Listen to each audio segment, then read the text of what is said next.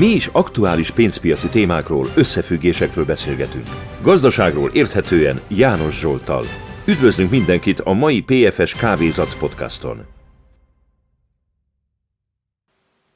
Na, szép jó reggelt! Ma reggel egy olyan témával kezdem, amit inkább itt az, az osztrák piacban zajlik, és jöttek ehhez kérdések, hogy mit szólok, hogy ez jó vagy rossz, vagy ez, ez egy történik. Van egy fiatal hölgy, aki örökölt kb. 25 millió eurót, és ezzel nem ért egyet, hogy nincs öröklési adó, ő szeretné, hogy ez lenne, és ezért az összeget el szeretné ajándékozni, az aktuális terv, hogy körülbelül, ha minden igaz, akkor 10 ezer véletlen kiválasztott um, osztrák um, emberből ki lesz egy következő folyamatban választva majd egy 50 fős kör, akik eldöntik közösen, hogy az 5, 25 millió euróval mi történjen, akár hogy legyen felosztva, kikapja, hogy legyen minden. Szóval Arról nem nagyon van kedvem beszélgetni, hogy ez helyes, nem helyes, ahogy ezt gondolja, ez jó, nem jó. ez az ő dolga. Gazdasági oldalról nézve a kérdés ugye az, hogy csak egy egyszeri akciót akar valaki, vagy pedig valójában azt mondja, hogy szeretném, hogy ez az, ez az összeg úgy dolgozzon, tehát kvázi én nem akarom magamnak, bármilyen okokból, ezért az összeget egy alapítványba, egy, egy, egy szerkezetbe beviszem, és azt mondom, hogy megszabom, hogy egyik oldalról ez a portfólió megfelelően legyen kezelve, és a hozama az összegnek az, az, az dotáljon különböző uh, institúciókat, projekteket, egyebet. Erre ugye a Nobel alapítvány egy jó példa, tehát nem csak egy egyszeri akciót lehetne belőle csinálni, hanem egy, egy open-end sztorit, hogy azt mondani, hogy oké, okay, itt van ez, a, ez az alapítvány, és ez megfelelően évente a hozanokból különböző projekteket, ötleteket, egyebet tud finanszírozni. Tehát ez az, ez az egyszeri szétosztás és az, ami aktuálisan van, ez, ez túl sok populista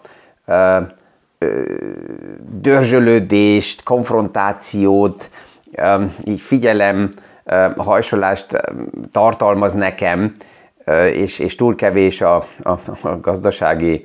ökonomiai háttér. Másképp ez sok témában így van, amikor különböző csoportok, vagy, vagy bárki kimennek bizonyos témákkal a kirakatba, és, és nagyon elvszerűen be, be rekednek az ötletek mögött, akkor azt kell mondjam, hogy a nap végén a gazdasági erők általában mindig erősebbek, mint bármilyen más elv, és ezért, ezért jobb inkább a gazdasági tényeknél maradni, és ebből a szempontból megközelíteni a dolgokat. Szó, ennyi tehát ez a, a témához, ami ezt a, ezt a vicces adományozási vagy öröklési sztorit érint. De az, ami foglalkoztatta ugye hét eleje óta a híradókat, az ugye az amerikai felügyelet volt, az SEC, és itt a, a kripto ETF és ETP-knek a jó, jóváhagyásával kapcsolatban. Mert így az első lépésben ezen a héten ugye kijött az a hír, még um, azt hiszem hétfőn vagy kedden, a Twitter oldalon jelent meg, az ECC-nek a Twitter oldalán, hogy jóvá vannak hagyva a,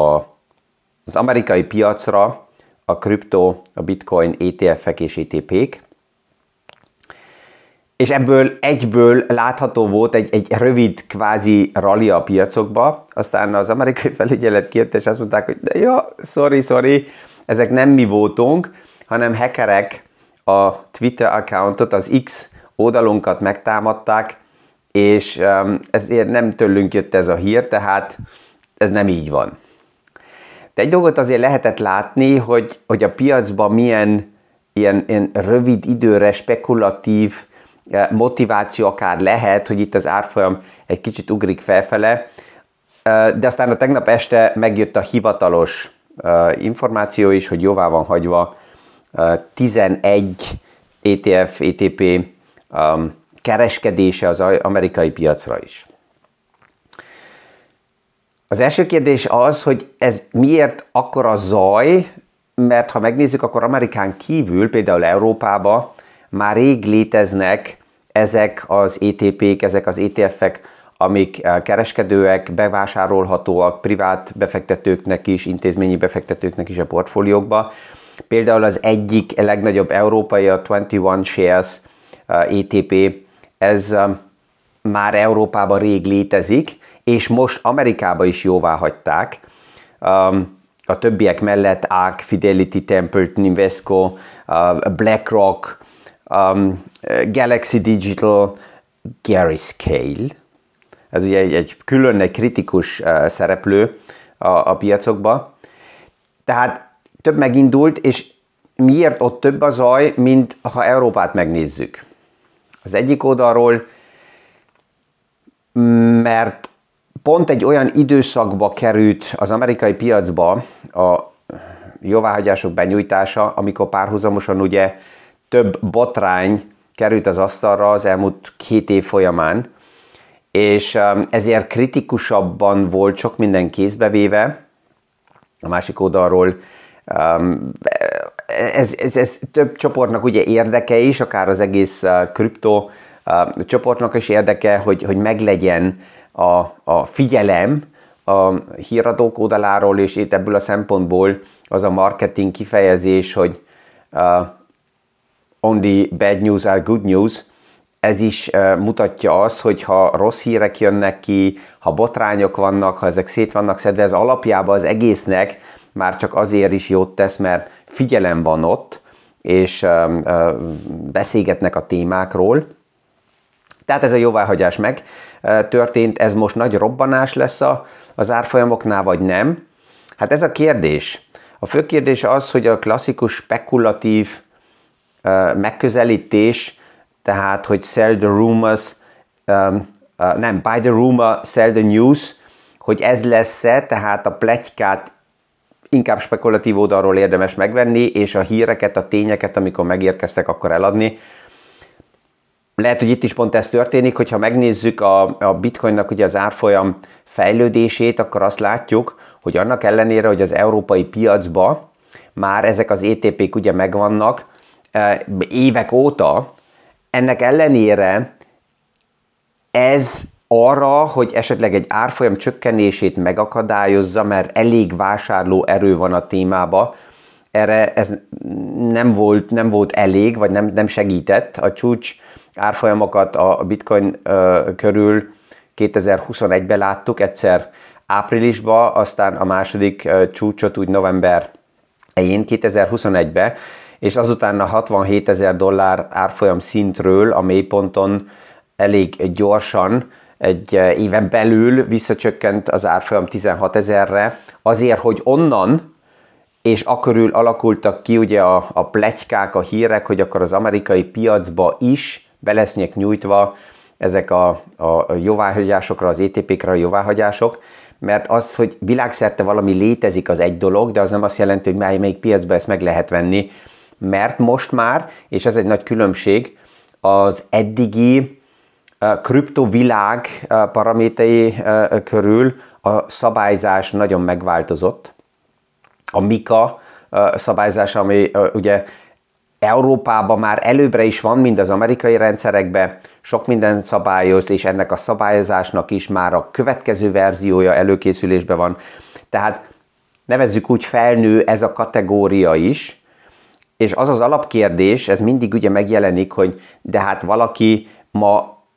magának látja-e a hasznát, a valódi értelmét egy kripto megoldásnak, egy bitcoinnak, ez, ez, ez egy dolog, de másik oldalon azt látjuk, hogy a piac az létezik, és ha van egy bármilyen eszközre kínálat, a másik oldalon van kereslet, akkor képződik egy árfolyam,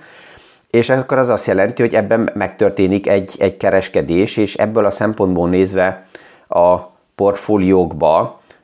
privát és intézményi befektetőknél is, lehet, hogy itt-ott ezeken az eszközökön keresztül most az amerikai piacból is beszivárog vagy bekerülnek összegek, tehát az ETP-k bekerülnek oda a portfólióba. Az európai piacban ez nem változtat nagyon sok mindent meg, még egyszer, mert ez már létezik évek óta. Tehát az, aki ezt eddig intézményi oldalról főtétlen szerette volna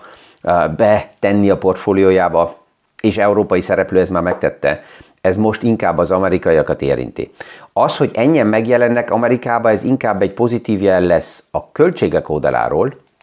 mert eddig ugye a kriptó univerzumba a költségek nagyon magasak voltak, tehát, hogyha csak visszamegyünk egy pár évvel ezelőtt, hogy milyen költségstruktúrákkal bonyolított egy pár ilyen platform, ilyen, ilyen coin, ilyen kripto megoldások lebonyolítását le, azok a költségek biztos, hogy erodálódnak, mert akik most megjelentek, azok nem azért mentek oda, hogy jót tegyenek a világnak, és érdekes legyen az egész sztori, hanem hogy ebből tudjanak keresni, és minél több tőkét szeretnének persze magukhoz vondani, és itt most megjelenik a következő lépésként a költség kérdése, tehát a költség erózió jön, ami alapjában az csak megint jót tesz az egész témába, tehát az egész szerencsejátékosok ideje ebbe a témakörbe is az látszódik, hogy lejárt, ez jó is, mert remélhetőleg nem lesz annyi botrány, szabályzott a piac, sokkal jobban figyelve lesz, tehát amit már évek óta sokszor hallottunk, hogy a több tízezer kialakult bármilyen ide-oda coin storyból megmaradnak azok a nagyok, amelyeknek értelme is van, és az egész nonsens és shitcoin, és mit tudom, mik, akik kialakultak, azok előbb-utóbb eltűnnek a piacból. Um, ja, tehát ez el fog szállni a, a füst, a por, és azután meglátjuk, hogy hova alakul és stabilizálódik ez a témakör is tovább.